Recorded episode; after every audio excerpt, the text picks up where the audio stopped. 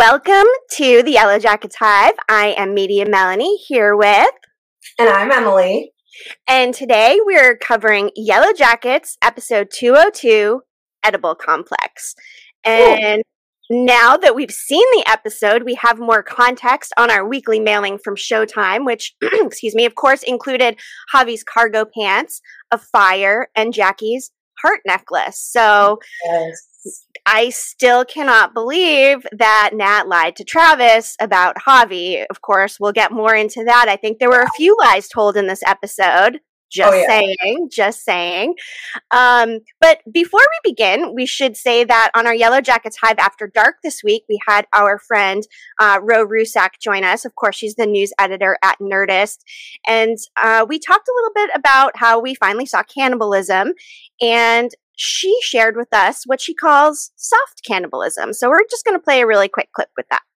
Well, I actually thought that this is what we could call like soft cannibalism, right? Like they didn't yeah. exactly kill Jackie. Jackie decided to be like out and freeze. And then they did decide to eat her, but she was kind like they didn't really like mean to cook her and they didn't like yeah. murder her in a sense. So it was kind of like you know, I think they set up really cleverly. I like soft that. cannibalism. exactly. You heard it here first, folks.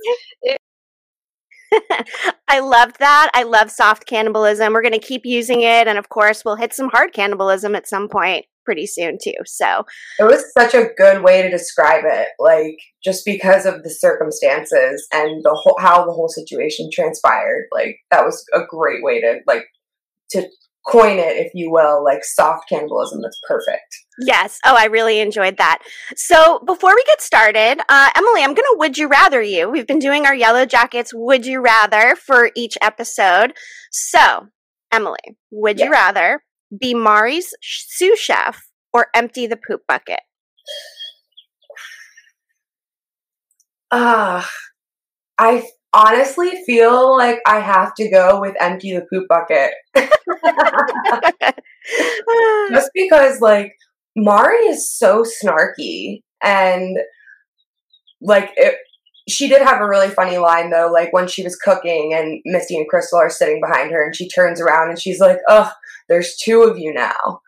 And I absolutely loved that. But she is just like the definition of a mean girl in my book. And I'm not going to sit there and have her tell me what to do and delegate and boss me around. So I think I would rather take the poop bucket. Fair enough. And you know, I mentioned that I thought Mari was like the cabin Karen on our Hive After Dark after show on Sunday. And she really is. I mean, she's kind of setting herself up, or the writers are setting her up potentially to be Pit Girl because she's probably the most unlikable person there, maybe aside from Misty. But I mean, I kind of like Misty more than I like Mari personally. So at least with Misty, like you know what you're getting. Like there's no like hiding her personality. Like it's very surface level with her. But like Mari, like in the beginning, they show her like on the airplane with Akila and she's like, Do you want some fruit by foot the foot? I've got like a mile of it. And like she was being so nice, but like that changed so quickly. Like she flipped on a dime. And yep. I would keep I would stay as far away from her as possible. Like you said, they're like really setting it up really well for her to be pit girl. And I know we both think that that's the most likely contender for pit girl. It is. Just from a hair perspective, I feel like Crystal's hair is a little bit too short. I feel like Jen's hair is a little too short. I could maybe see um, Melissa, like her hair's long enough. It's a little bit lighter though. I feel like yeah. she's got a little lighter of a complexion. So yeah. still gonna go with Mari. We'll see. We'll see. But before we dive in, um, why don't you read us the episode description from Showtime? Sure. So it says Breaking off that friendship with the person who keeps ghosting you isn't always easy. Tai speeds through an unexpected reunion, Nat shacks up with Lottie, and Misty encounters a riddle wrapped in an enigma dressed in cargo shorts. Yes, we saw Citizen Detective Walter, of course, played by the famous Elijah Wood. Uh, what a great addition to the cast. We saw his very muscular calves on that first um, scene with him in the nursing home. And I cannot wait to see where him and Misty go this season. It's going to be great. I love how when they showed him, like it shows her like checking him out and it pauses on his calves. Like that yes. cracked me up so hard. And when I watched with my mom, she was so funny because she was like, "Oh my gosh, look at his socks. He's such a nerd." yes, yes, I absolutely loved seeing Elijah Wood and Misty checking him out. Um, that was actually was that your Misty moment of the week this week? Yes. Yes, her sneakily checking out Walter's muscular calves. Yes. yes. Um, that and of course steamed clams, escalators are a couple of MFQ's turn-ons. So yes. yes. Uh, before we dive into our chronological highlights of the show, we're just going to take a quick pause for an ad break. Why don't we get started with the teen timeline? We will highlight all of the most important events. Uh, Emily, how did this episode open up?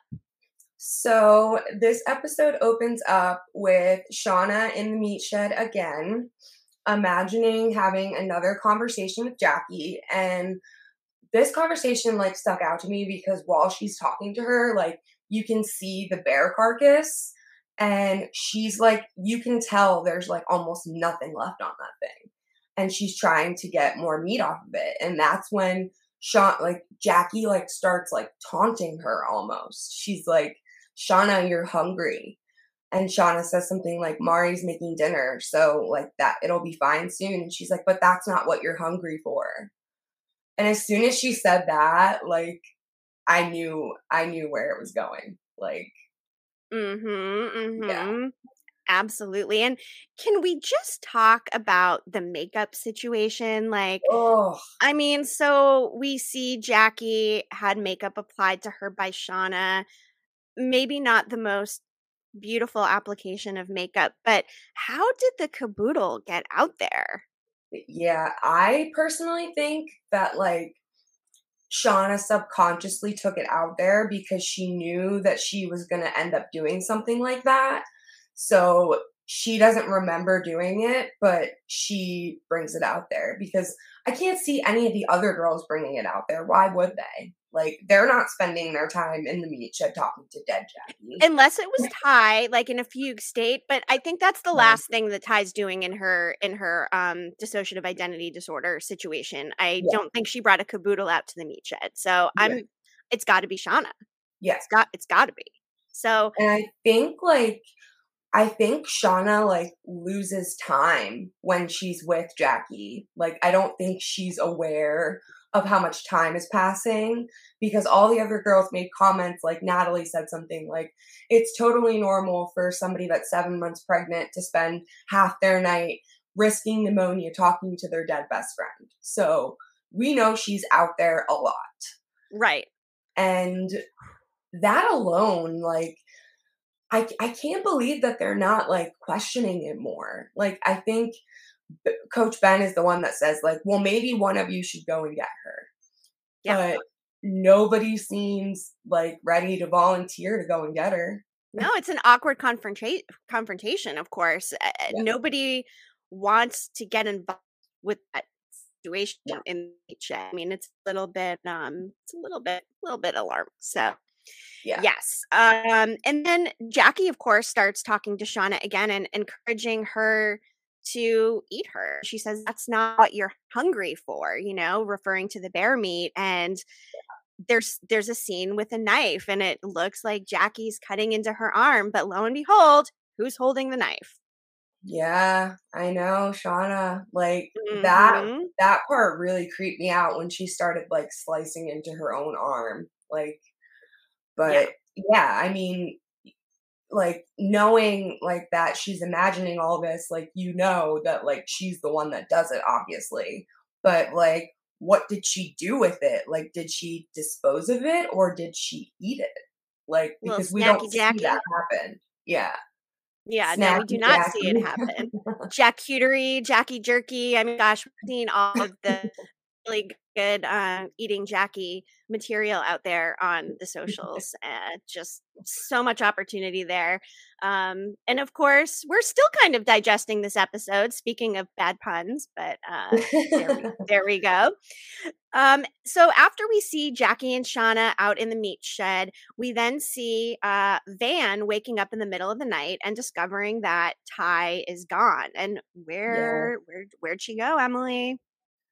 She she walks outside and like it's a good thing that Van woke up exactly when she did because if she didn't like we saw where ty was walking and she was walking towards a cliff which I also thought that was really interesting because it that cliff had to be somewhat close to the cabin yet we've never seen that before.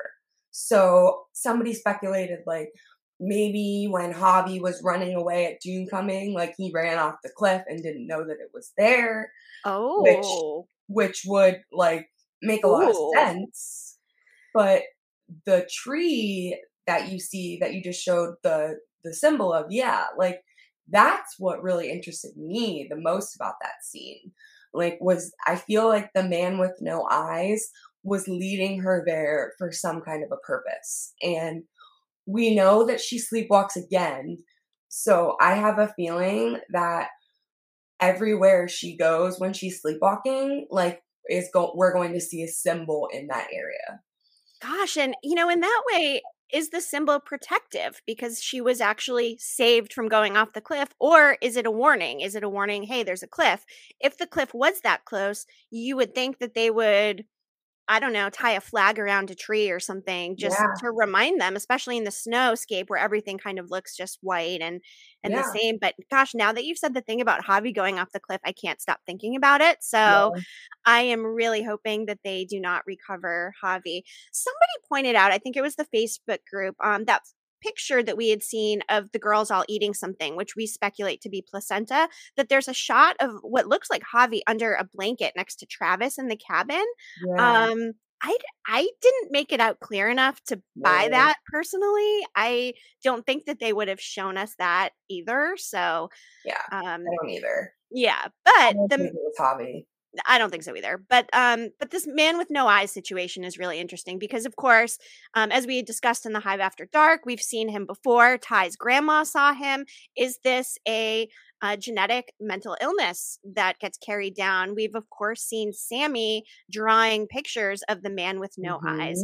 If he represents death, um, whose whose death is he representing? Was he, you know, bringing Tai towards her death? And luckily, Van was there. Van, who always seems to come out of things in a positive way. Um, so it'll be interesting to see if we keep seeing the man with no eyes with Tai's sleepwalking. Yeah, and I think he's definitely tied to her like alter like like her alternative personality if you want to call it that because just because of what we see in season 1 when she's giving that speech where she says she's going to step down from running for senate and in the middle of the scene, she looks out into the audience and she sees him. And it was like, as soon as she saw him, like almost like a switch flipped. And she completely changed. Like she changed what she was saying. She had a change like in her like facial expression. And to me, that means that like he's somehow tied to this fugue state alternative personality that she has because she sees him when she goes into those states. So he has to be tied somehow. Right. And I mean, if it is dissociative identity disorder, did her grandma suffer from that or did she just yeah. see him? Does Sammy suffer from that? And is he doing things that he's not aware of? Of course, mm-hmm. um, you know, speaking of, of Tai, she imagined Sammy there, which we'll get into a little bit later. But that was alarming and it makes me question anything we've seen from Tai's perspective thus far. Yeah. So, especially because the the showrunners have also said that a lot of what we're going to see this season is not reality. So it makes me wonder if every, like, the whole of what we've seen, like, what actually is really true and what's not. Right. And of course, we did see something we can definitely say is not reality during the cannibal sequence at the end. That feast, of course, is not mm-hmm. rooted in reality. It's more of a dream sequence. So, uh, again, uh, will be interesting to see what's real, what's not as the season continues. Yeah. And the next thing from the teen timeline, um, Van suggests getting help from Lottie for Tai's sleepwalking. And of course, Tai does not agree with that. Tai wants nothing to do with Lottie and her situations, if you will. I'm not surprised by that. Like she's been a very um she's been very vocal about the fact that she doesn't believe in whatever Lottie is pushing on them. So that doesn't surprise me. And it doesn't surprise me that Van asked her if Lottie would be able to help because we know that Van does buy in. Yes. Like I think in the first episode of season two, like at one point you see Van is still wearing that necklace that Lottie gave her.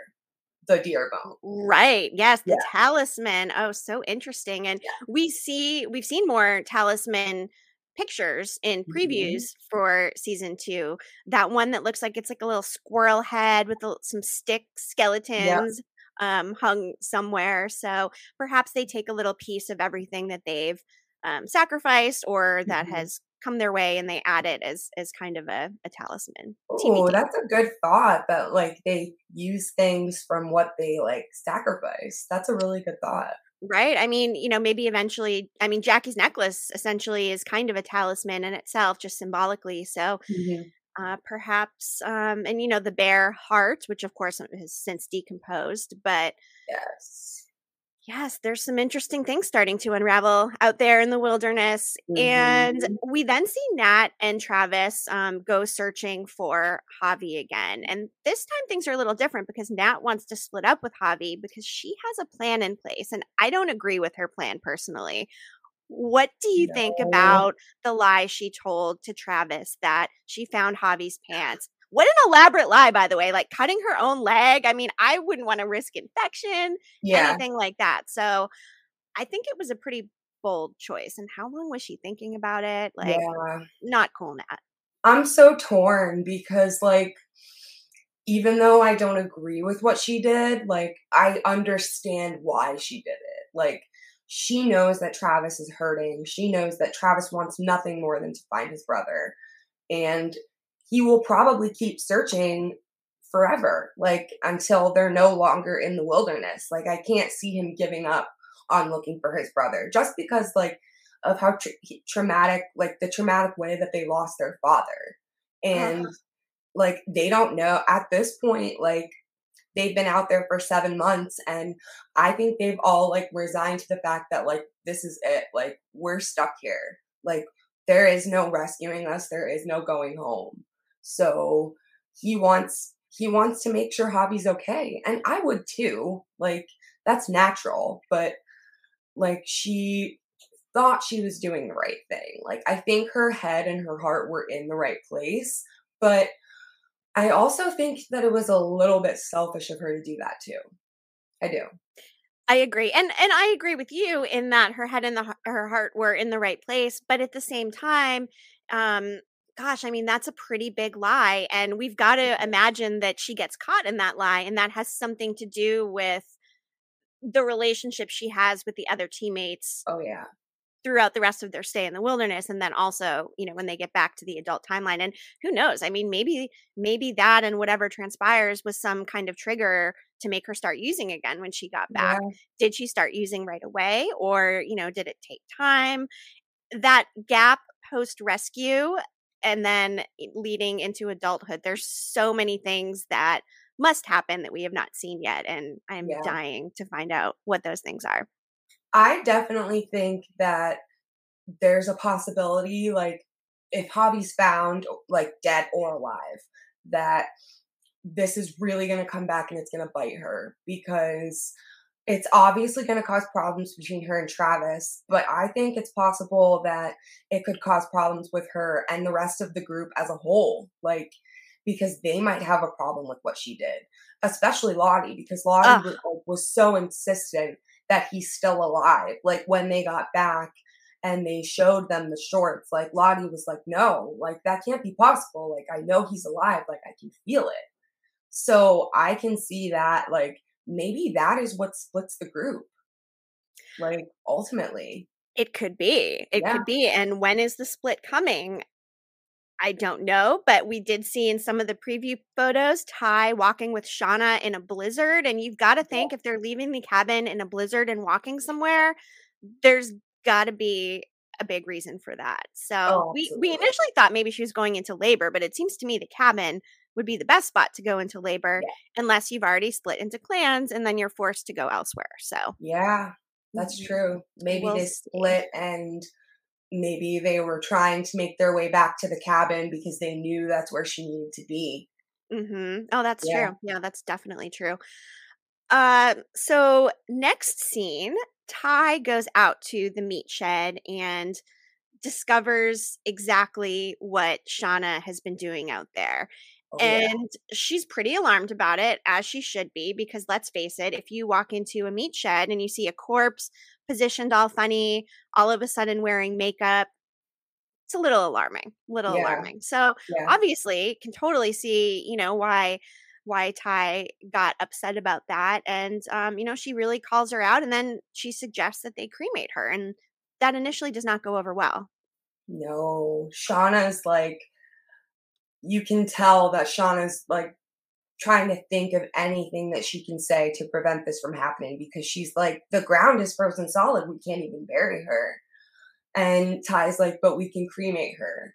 We are getting rid of Jackie's two month old corpse. Like, that is something that we should have done right from the get go. Like, it's not healthy. It's not healthy for you. It's not healthy for your baby. And then Shauna comes back with, like, what do any of you know about what's good for my baby?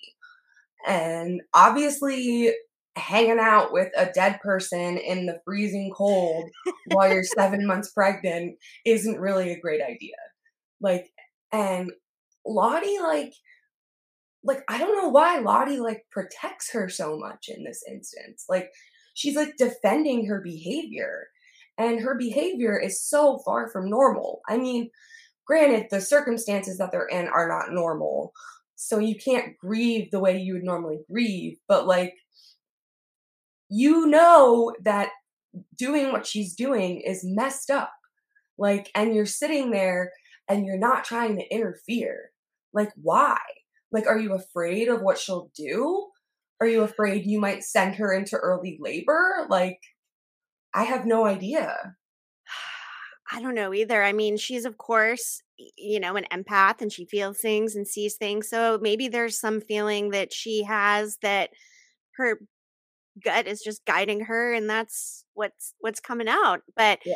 you know, Mari, our cabin Karen, of course, asks if uh, they should take Jackie's jacket and Shauna does not like that. And I'm just thinking, like, okay, keep the rest of her clothes on, but like take the jacket. I mean, there's a baby that's coming on the way. They're going to yeah. need more clean things. I mean, you and I have both given birth. Like there's a lot of like things that happen during birth where you could use like as many like dry clothes, blankets, whatever as possible, right? Like something yeah. to wrap the baby in. I mean, something yeah. to for it to sleep on. So I mean, I get Lottie was trying to protect Shauna by pulling down the sleeve so the other girls didn't see that, but I just think that was a miss. I still think they should have taken the jacket, but oh yeah, me. absolutely. Like you said, like they're in the middle of the wilderness. It's freezing cold. A baby is coming. They have no clothing for this baby. Like so they're and what they have already, like you said, is all dirty, worn, ragged, tattered. Like they, it's the middle of winter, so I would imagine that they're not able to wash their clothes the same way that they're able to in the summertime. And they don't have laundry detergent. So it's not like they're really getting it like super clean, anyways. So that jacket would have been the perfect thing to keep for that baby to keep that baby warm. Yeah, I mean, 100%. Uh, to your point, there's definitely no laundry out there. And Tai mentioned, you know, when they were going over the poop and pee bucket mm. situation, um, let it smell funkier than usual or whatever. So I'm sure the cabin yeah. is pretty darn funky, but let's face it, that poop in the cabin was um, was definitely a thing. And you know, back to that really quick, Misty's comment about the boy and girl poop that was that was pretty funny. That was like a good a good Misty uh, one liner, and I believe that it was either Tai, who pooped in the bucket in a fugue state, like whoever smelt it dealt it. I guess like she. Yeah. You know, she's the one that smelled it. She went and emptied the bucket. Uh, that or our cabin cabin Mari, perhaps, just with her sense of entitlement, or Coach Ben. I mean, here's yeah. the thing if it was Coach Ben, like, you got to give him a little bit of a break. The poor dude's missing a leg. It's yeah. not comfortable for him to hobble along on crutches and go take a shit in the forest in the snow. So, yeah. I mean, you know what? Like, give him a we pass. Saw maybe. him. We saw him struggling in the first season with Misty when Misty was helping him. And she's like, just bear down. and then she sang so, the Breakfast at Tiffany song by Deep Blue yeah. Something, which was a, an absolute classic moment from season one. I yeah. loved that episode of Bear Down. But so if it was Ben and I and I was there, like I wouldn't even be mad because like you said, like he has one leg. Yeah. So right. how can you fault him for that? Right. And what that means is this is the first time someone's done that. So he's actually been going outside then this whole entire time. So yeah. good for him. Good for whoever is helping him, which is surely not Misty. Did you notice in the first episode when Misty's outside, like collecting snow for water, and Crystal comes, it looks like Crystal comes out of an outhouse. Did you notice that? Oh, um, maybe. Yeah. I, I think Yes. Um, I didn't know that there was an outhouse there though. Was that I, I don't think we've seen it before. If no, but she but she was going to the bathroom and she comes out of it looks like an outhouse to me because it's really small. Hmm. And I thought that was so interesting because like we said, like they're going in the woods. But if they have an outhouse, why aren't you using the outhouse? Like it just it didn't make sense. It was like a little right. detail that I noticed because that was when Crystal came out singing that one song. I can't remember what song it was, but I absolutely love that part because Misty's like, "Shut the fuck up." yes, uh, I really, I've, I've been enjoying having the extras there. I think it adds a little bit more context in the teen timeline. I know, you know, yeah. other sentiments online. Uh, some people are not going the extras there we're all entitled to our opinions. So, you know, it is. Like I said before, though, like if they really are going to eat each other, they need a bigger pool of people. So these extras are essential in a way. Right, right. And so eventually they end up building the funeral pyre and uh, they do end up, of course, starting to cremate Jackie. Although it should be known, I was reading online that I believe it takes 1800 degrees in order to fully cremate a body, and campfires typically are around the 1500 to 1600 degree mark. So yeah. no matter what, her body wouldn't have been cremated fully, but things would have turned out differently if there was not some force out in the wilderness there that made it yeah. so of course the snow fell on her and perfectly cooked her um yeah. So that was what my husband said when we watched. He's like, "You realize that when that snow fell, she was slow cooked." Yes. Winner, winner, Jackie dinner.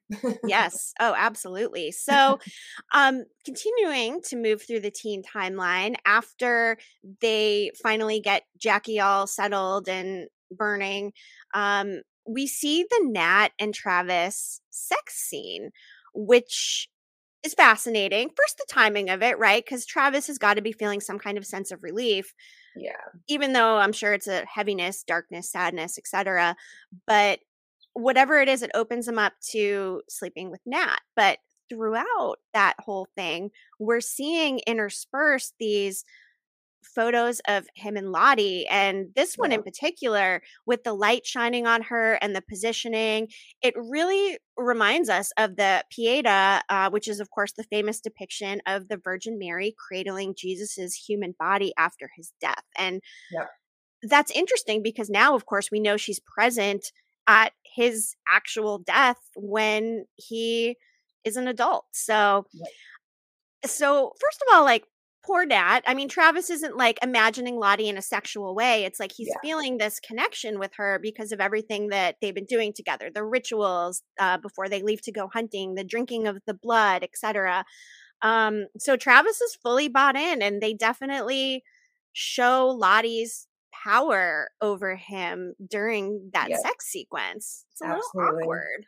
Yeah, my mom said during that scene, like, it's so clear that Lottie has such a hold over them, like with her, like, if you want to call her like a spiritual guidance kind of thing, like, they're all buying into what she's throwing at them. And it always makes me go back to the first season when adult Natalie says that Travis didn't believe in any of that shit. But to me, it looks like Travis is a true believer of everything Lottie is saying. Like, especially because right before they go um, hunting or looking for Javi this episode, Travis makes a comment like, You missed the blessing that Lottie gave. And mm-hmm. Natalie says something like, "Oh, well, I figured you had it covered." And he and he keeps going. And then Natalie says, I can't remember the exact line that she says, but like she says something like Lottie's making um relationships with each and every fucking pine needle.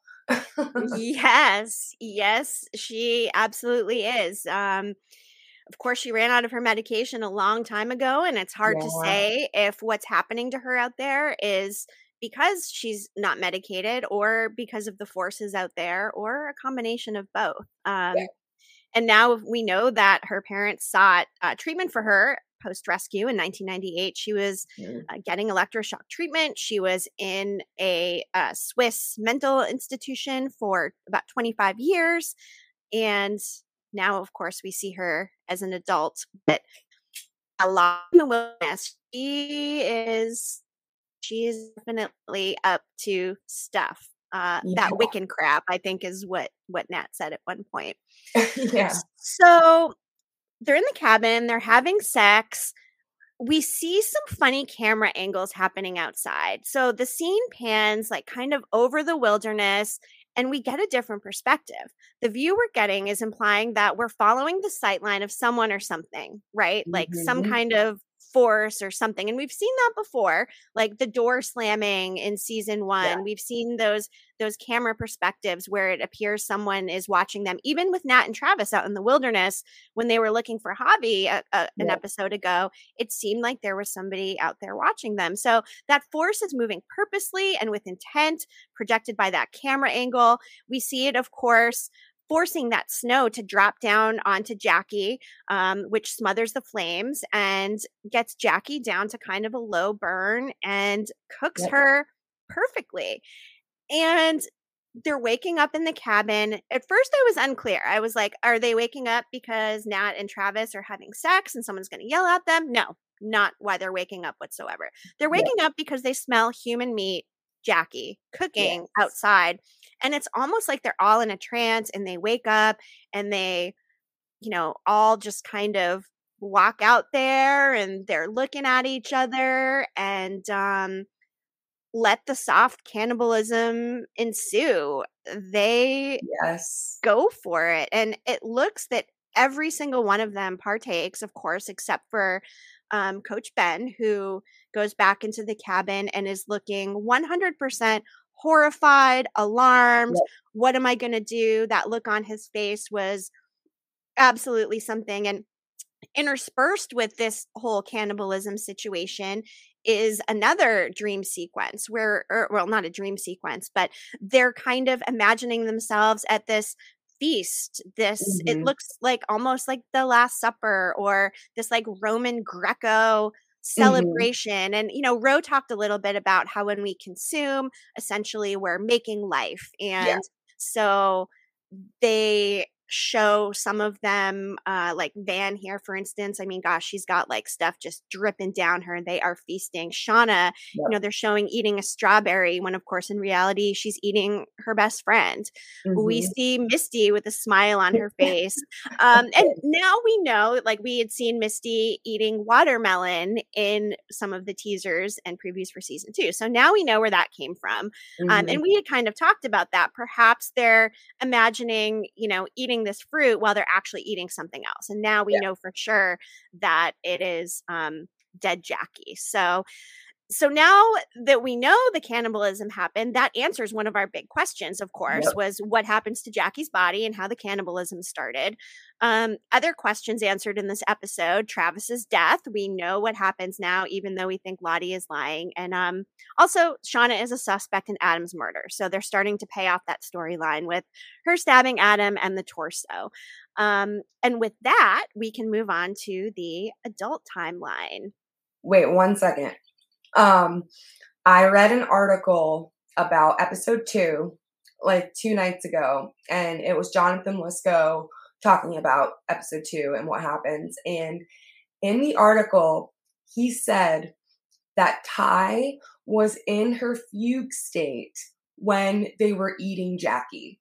Mm. Which completely blew my mind because I have a feel we've all seen the trailer. I don't know if you remember this exact scene, but there's one shot of Tai, teen Tai. She's like holding on to something and she's bent over and she's screaming. Yes. Yes. I think that that's going to be because she finds out that they ate Jackie and she partook in eating Jackie. And she's going to be really, really, really upset about it.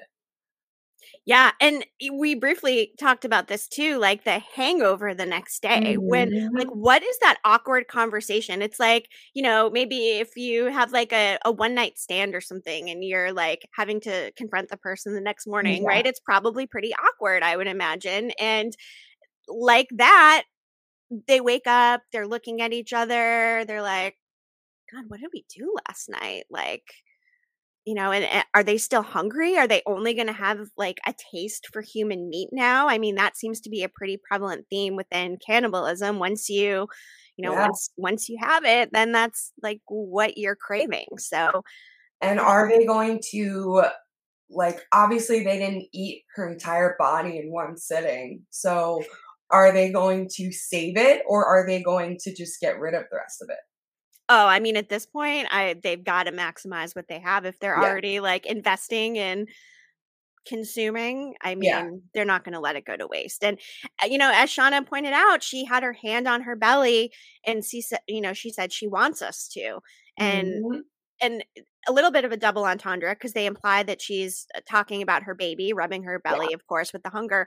But also, we heard Jackie say, you know, that she was hungry for something else. So I think she means kind of Jackie and her baby. And now Jackie will always be a piece of her. Like yep. her nutrition will absorb into the placenta that the baby is using for its nutrition. And, yep. you know, it's it's come full circle. Um mm-hmm. Jackie and Shauna are indeed one. So yes. Wow, but again, that just makes it so much more awkward when Shauna has to go have brunch with um, yeah. um, with Jackie's parents every year. I just can't imagine her sitting there like eating food and not thinking, "God, remember that time I ate your daughter's ear?" Like, ooh, awkward. yeah, awkward. or her left arm, or her left arm. Right? I mean, oh my god, oh my god. So on to the adult timeline. Um, we open with Callie and Kyle breaking up. Really quick note on Callie. Um, Sarah, who plays Callie, is in The Night Agent on Netflix, which I burned right through. Absolutely loved it. She plays the vice president's daughter. Highly recommend it. It will be on my watch this Wednesday post. Um, mm. So check it out. And a Paramount Plus show Rabbit Hole with Kiefer Sutherland. I started that one too. It's oh, my it's pretty good. That. There's yeah. a three episodes, so it's pretty good. So anyway, side note, um, Sarah is in The Night Agent, so check it out. But we open with her and Kyle breaking up. Callie is just like such a typical smug teenager. I mean, yeah. uh, you know, I she's I, obviously dealing with some stuff. Yeah, that makes me feel like a little bit bad for her just because like she's been dragged into this whole fiasco with her parents because she knows about Adam. Like she met Adam at the club, like she found Adam's license like in at in their house, like and gave it back to Shauna. So she's like been inserted into this like without wanting to and now she is involved, like whether they want her to be involved or not.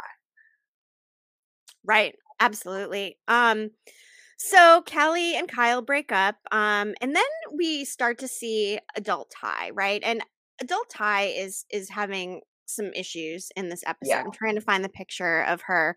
Just that that look on her face when she's driving the car with Simone, but prior to that she's drinking espresso, she's exercising feverishly and um she, you know, imagines that Sammy is there and he's n- not even there we come to find out, which I didn't see coming. I thought he was there playing with Steve, so that was a little bit unexpected for me. Yeah. I never for a second thought that he wasn't there. And that just goes to show like just how drastic the situation with Tai has become because now she's hallucinating things while she's actually awake. So that brings like a whole another level into it. Oh my god, it's it's absolutely crazy. Um and so then Lottie is claiming that after she heard the news about Travis dying, she had some of her cult members keeping an eye on Nat to make sure she didn't do anything stupid like shoot herself. So now we know that yeah, she was indeed being watched by Lottie's cult. That's another question answered.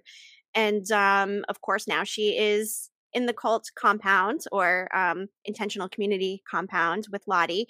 And they had a, a funny exchange. It was Yeah. um she said, you know, you've been finger paint- painting in the loony bin for the past 25 years, and now here you are running a cult. And um, maybe that's a qualification for running a cult. Maybe, uh, I don't know. in that conversation too, like Lottie like defends her choice to like bring those people in to follow Natalie. And Natalie says something like like Lottie says something about how it's like therapeutic. And Natalie says, Oh, so was it therapeutic when your purple fucks jumped me? Or something like that. I loved that. I Yeah. absolutely loved that. that was good. And, you know, Nat is still not buying into Lottie's cult here in the future days or the present timeline either. Um, she never has. It doesn't seem like she will. Something interesting that happened, though, with Nat was when she had that dream or flashback of her ODing. I thought that was really interesting because um, it looked like she was being treated by medics and it, it Mhm. looked like Travis was there in the background. And why did this alarm her so much? What happened there? Were her and Travis doing drugs together? Did Travis just come and find her? It was just a quick little thing, but I think He's we're gonna- definitely there. yeah. It's oh, he's definitely definitely there. Def- Yep. there.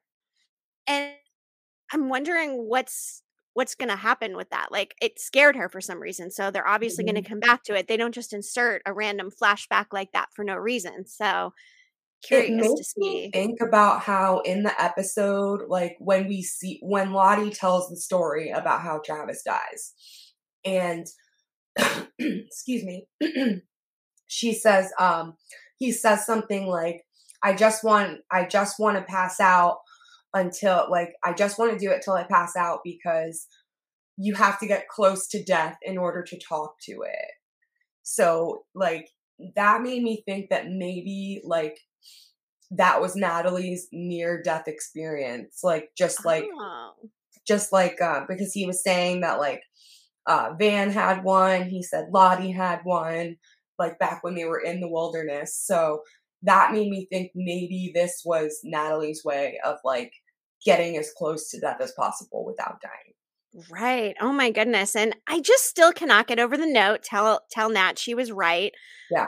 What was she right about? Like it's it has must have to do with Lottie. I mean, I did not buy Lottie's story for like one second. Like Yeah. not even one second. First of all, great casting with adult Yes. Travis. I, I think like the his looks, I think the way that he speaks, Oh very gosh, voice. yes i mean it, it almost sounds like it could be kevin alves i Yeah. mean absolutely but he's in this like frantic state um you know lottie goes over there and she's like sits on the couch and falls asleep and that's of course when travis gets up and leaves but something does not add up the buttons being broken with the crane how did i mean he just went and set up all the candles all by himself why is he leaving her the bank account instructions like there's so many things that don't add up and then let's not forget you know when lottie goes and, and sees him that we see demon laura lee so i don't have the oh one of her face gosh. but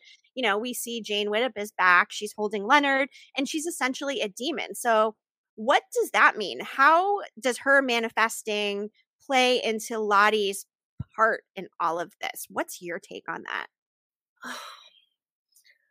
I honestly don't really know how to interpret it. Like, I feel like she sees Laura Lee because she's looking for like guidance on what to do. And Laura Lee, when she was alive, like, was like Lottie was leaning into her for like explanations as to what was going on while they were out there. And and Laura Lee told her to turn to God.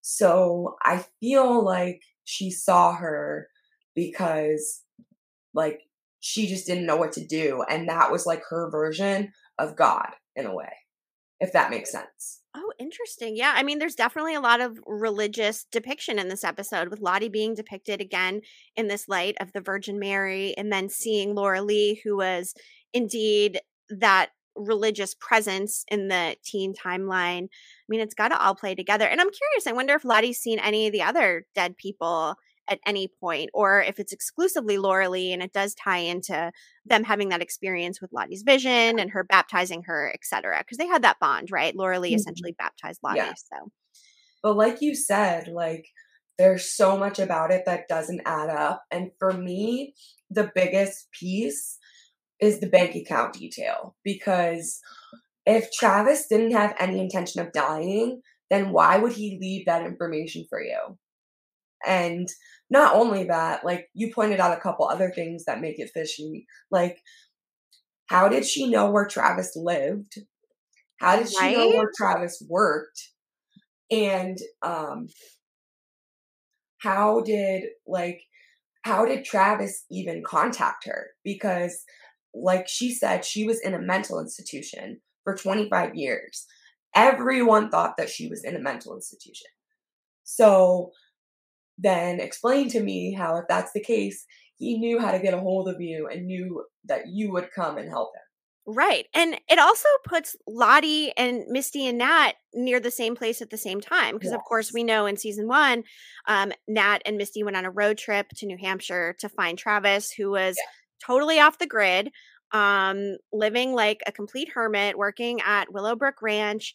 And you're right. How did Lottie know that? And how was it like, okay, so that must mean Lottie called the police, but how did they not cross paths with each other? I yeah. find it interesting. And the timing of it, again, like, is Misty involved somehow? You know, we see her playing drums with the cult at some point. So we think that she probably buys in. Has she been involved this whole time? Probably not, because we did, you know, hear her phone call, that very yeah. desperate phone call, um, you know, to the girls. Oh my God, I want to read that quote. I think it's really funny. What does she say? Um, let's see. Oh, wait, maybe I don't have it. But um she's it? where is it? Where is it? Uh, anyway, it's not in there. I don't think, or maybe I missed it. But um, she's essentially like, "Hey, girls, like, what's up? Um, you know, Misty, it's the third time today. Like, what are you guys doing? A spa day without me?" Or mm-hmm. so it's like poor Misty. She's so desperate to get her friends and you know talk to them, and of course, um, could really use the support of my teammates. my teammates. And of course, we know she was the equipment manager. She wasn't even on the team. I mean, technically, yes, okay, you're on the team, you're the team's equipment manager. But Misty really leans into the teammates in in all cases because it doesn't seem like she has any actual friends. But now her and Citizen Detective Walter are into it, putting the sick in forensic, by the way, which I think is amazing scandal. I love. And did you catch on the Reddit board that there was the, I think it was the Parsippany poisoner, mm-hmm. and it sounds mm-hmm. like they were referencing Jessica Roberts' death. So I'm interested to see if they revisit that, if, yeah. you know, somehow they find out it was Misty, and now all of a sudden we have two of the Yellowjackets on the hook for murder.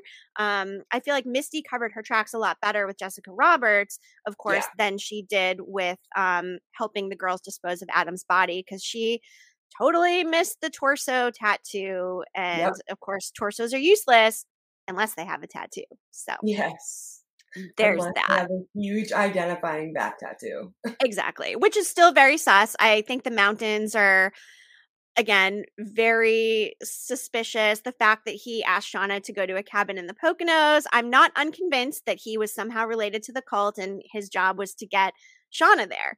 Um, Yeah. Of course, we had seen in his art studio all of those paintings of Shauna, which are crazy. And there Yeah. were some tweets that said there were other pictures in there. There was, I think, an ear that was hung up in there somewhere. And I think there was a picture of Tai or one of the other yellow jackets that were I- kind of like an Easter egg in there too.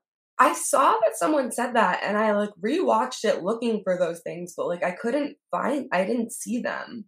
I mean, I believe the I believe whoever saw it because everybody in this fandom is so eagle-eyed and like rewatches everything like 20 times. So I don't doubt that this person is correct.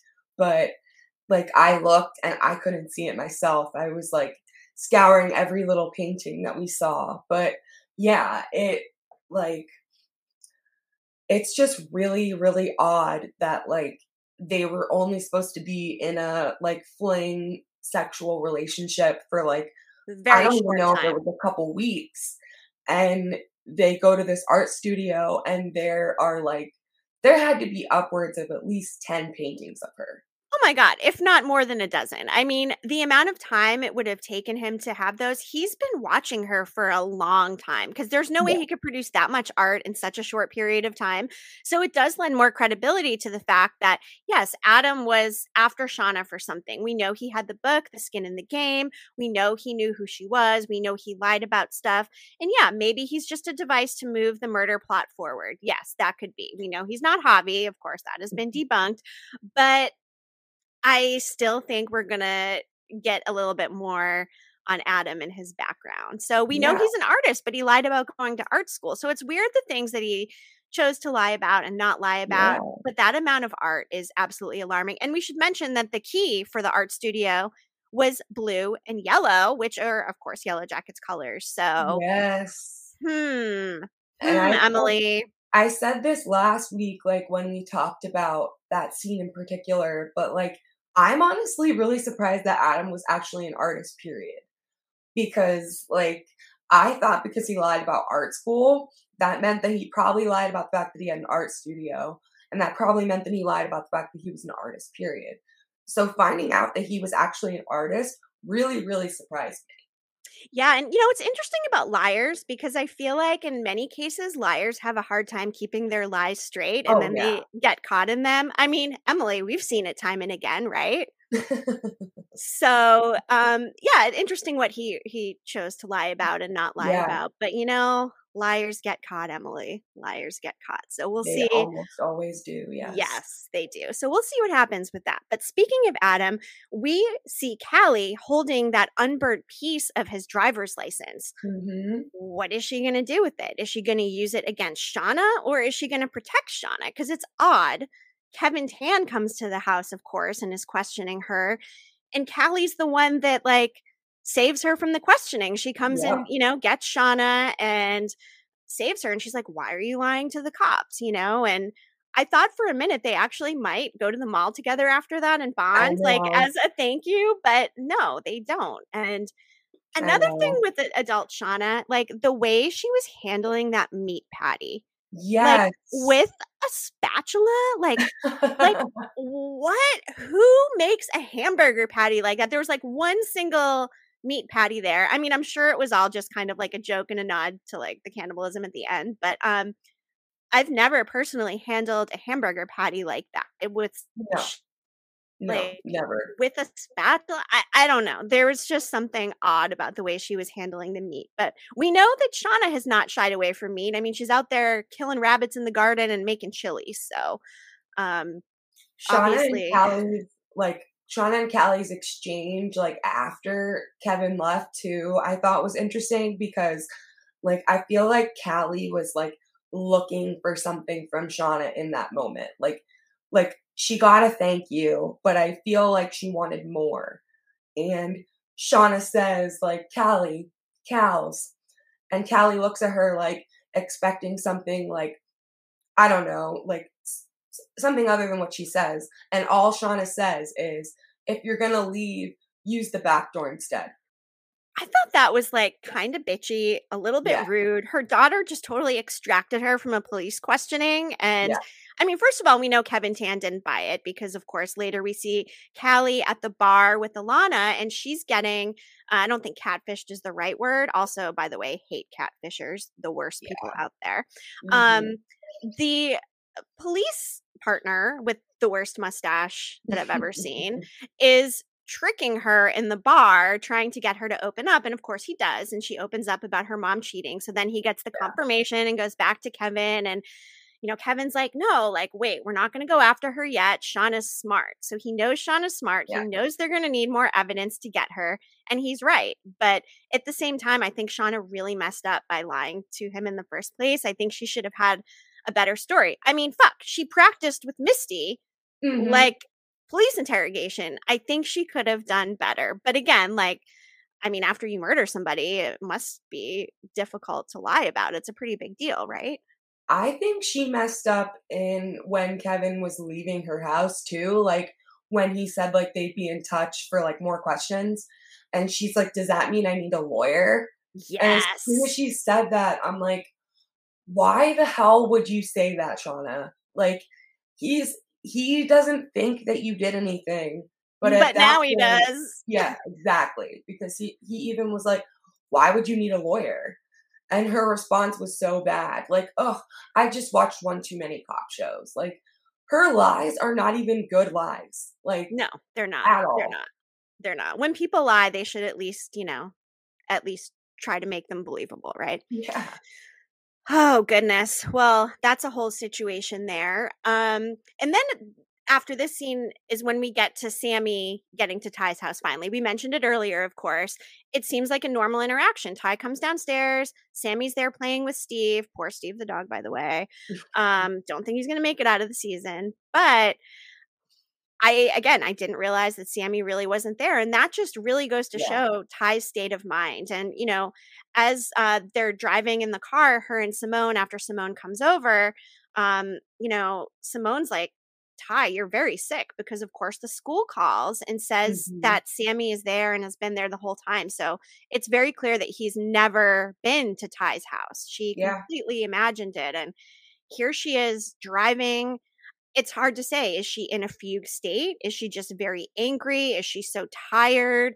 I mean, and then of course they get in a car accident, which I would expect is why we see Simone in some of the previews wearing head bandages, etc. So we know at least they survived the crash, of course. But I definitely think that she entered into her alter personality in that moment because it was like Simone said something, she looked normal. And then the next second, like it was like this evil expression came over her face. And it was the same expression that, if you remember, there's one point where she's looking in the mirror. And when she looks in the mirror, her reflection like turns while she's still looking and that's like to indicate that that's like her the bad one if you will and i Mhm. think that that's exactly what happened in that moment like it's starting to happen to her while she's awake now Yes. And I just I feel like Tawny Cypress nails oh, all Oh, of yeah. that stuff. Like her authentic look of just pure evil is is remarkable. So props to She's Tawny amazing. Cypress. I I Yeah. I agree. She is absolutely amazing. So we then see uh, Misty. uh, You know, we've mentioned this. Got her first glimpse of Walter in the nursing home. Was it just a cover story? Was he just? Um, was that his actual uh, mom or grandma or whoever it was? there uh, or did he just like grab a random elderly person and they were you know his prop so he could go meet agent quigley um i think that it was staged yeah that makes sense and the note he left her with the disappearing ink that was so cute i love how he calls her agent quigley i love how he's like so leaning into this whole citizen detective situation um I- think it's hilarious. I I loved his cargo shorts. I loved Mhm. watching Misty check out his muscular calves, and her reaction was like so abrupt. It was like like she's interested but also confused and like putting two and two together. So it was it was really interesting. Some of the music they were playing during Misty's um interactions with Walter or like his note I thought were really like funny and kind of cartoony Yeah. and just fit really well. So I love the fact that he like asked her for her help. Like so now they're officially going to be like a team. Yes, and we see in the next episode that they are going to be questioning somebody who's been living at the motel for three months. We speculated, or a fan speculated in our live after show, maybe it's Randy. That would be pretty funny. Of course, Randy will recognize Misty, so not sure how that will end up. But we see Misty getting on a boat. So mm-hmm. where is the boat going? Is this where yeah. they're questioning somebody? Do you need to take a boat to get over to Lottie's intentional wellness place? And that's where they're oh. headed. I'm not sure. I huh. I, never even thought of that. I mean, That's it's in the mountains. Thought. We see it's surrounded by lakes. Maybe yeah. it's like, you know, lake access only, so people can't escape. I don't know. Because yeah. obviously, Lottie says that, you know, Nat needs to wait for the next day to get out of there. So it might yeah. be like a process, or she's just lying to keep her there. We can never tell with Lottie. So, yeah. yes. Um, Lottie tells Nat that Travis had reached out to her with the darkness. And of course, this is when we get the whole lie story that Travis called her there. He needed to get to that place close to death. And then, of course, we see him on the crane and the buttons aren't working. And I just don't buy one second of that reenactment. I don't no. think it's true. Again, why is he giving her the bank account information? I, I just, I don't believe that Lottie fell asleep. I believe that something else happened. To your point, how did how did Travis even know how to get a hold of Lottie? What did yep. the note mean? Tell Nat she was right. And then something they paid off, you know, was um, you know, we see Travis um and Nat in the wilderness. And then of course now we know too that, you know, Travis had a message for Nat from mm-hmm. Lottie again too. Like, what is that message? Um, yeah. Is she gonna lie about whatever the message is because she's somehow involved with this? I just feel like there's a lot of suspicious activity surrounding adult Travis and Lottie, and something does not add up yeah. to me. I'm not really like a huge fan of adult Lottie at this point.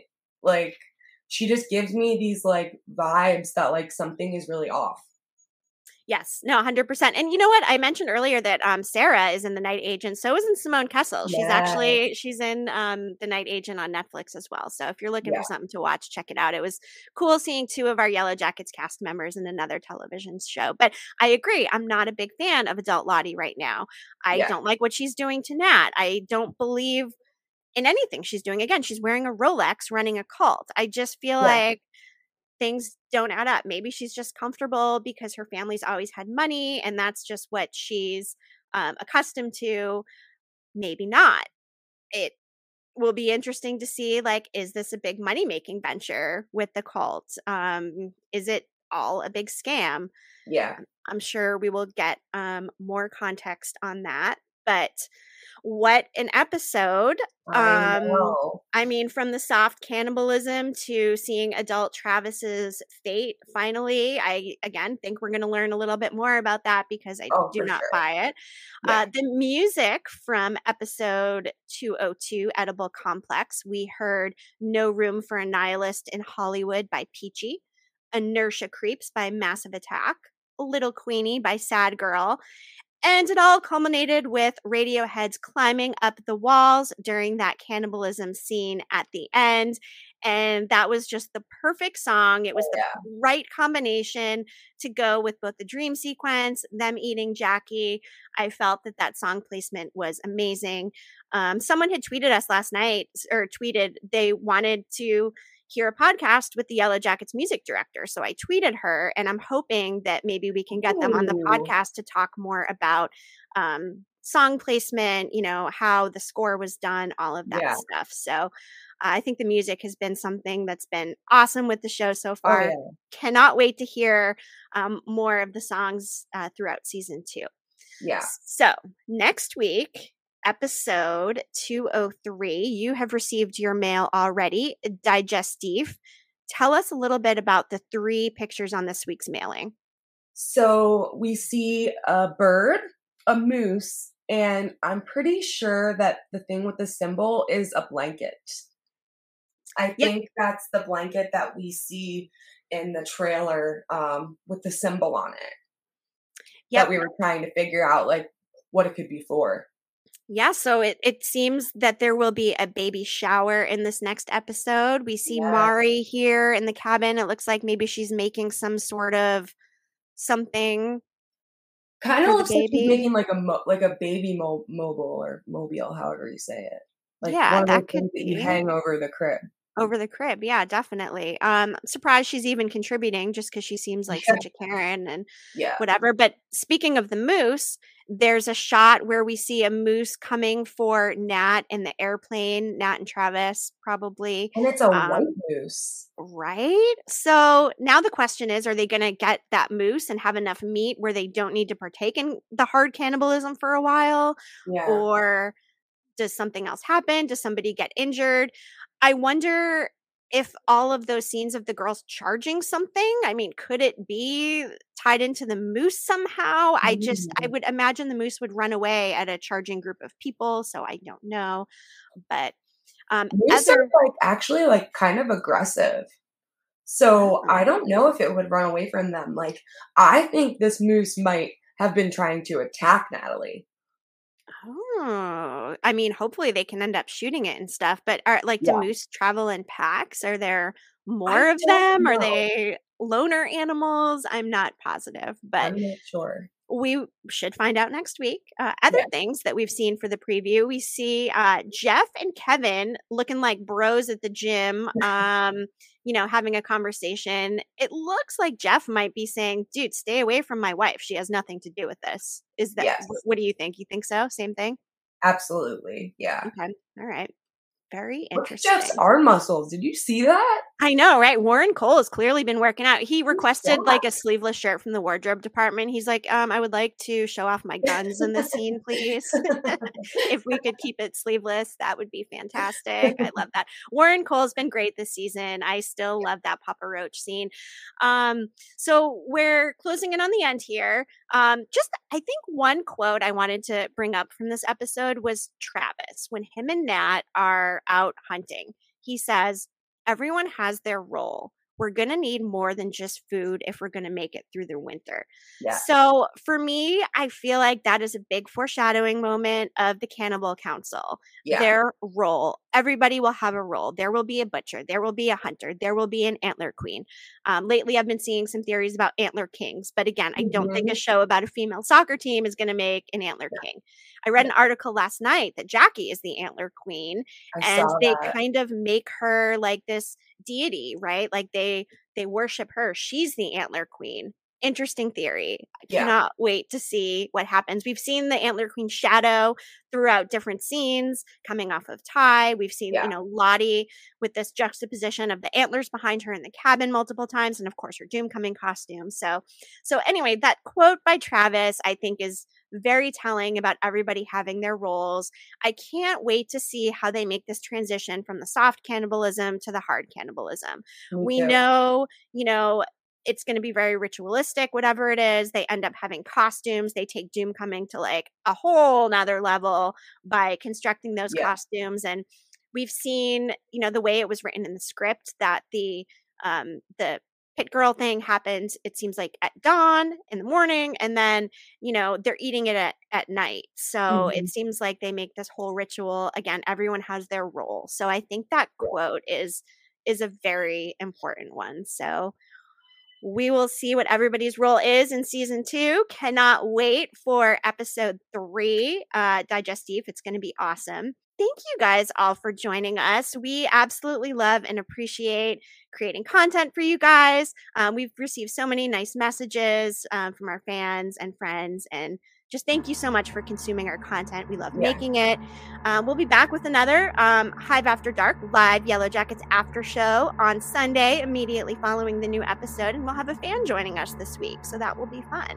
With that, uh, thanks again. We'll talk to you soon.